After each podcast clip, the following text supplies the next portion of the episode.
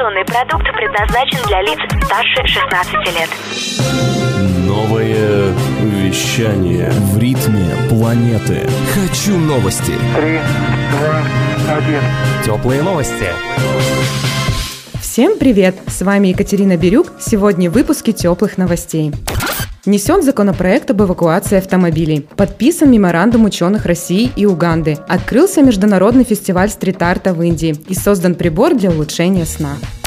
В Госдуму внесен законопроект, устанавливающий штрафы для должностных лиц за эвакуацию автомобиля без составления протокола, передает РИА Новости. Согласно новому законопроекту, в отношении лиц, принимающих решение об эвакуации, будут установлены штрафы в размере от 30 до 50 тысяч рублей, а для исполнителей от 5 до 50 тысяч рублей. Ранее в Госдуме Российской Федерации предложили отменить эвакуацию неправильно припаркованных автомобилей в осенне-зимнее время, если они не мешают работе коммунальных служб, пешеходам и спецтранспорту.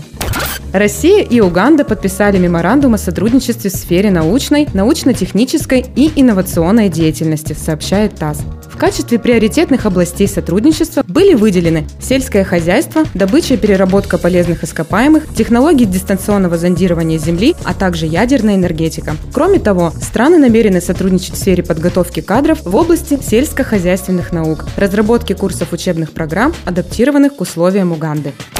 В Нью-Дели стартовал международный фестиваль уличного искусства Start India Foundation, сообщает ТАСС. В нем участвуют 30 художников со всей Индии, а также из Австралии, Нидерландов, Польши, Сингапура и Японии. Планируется, что на фасадах появится более 20 новых фресок, которые изменят облик одного из районов Нью-Дели – Лоди-Колони. На домах в Лоди появится более 20 новых изображений на разные темы. Все их сюжеты обсуждаются с организаторами и жителями. Приветствуется отражение в изображениях социальных проблем, Например, борьба с мусором, глобальное изменение климата, образование женщин. Праздник стрит-арта продлится в Нью-Дели до 15 марта. Напомним, впервые фестиваль уличного искусства Start India Foundation прошел в Индии в 2014 году.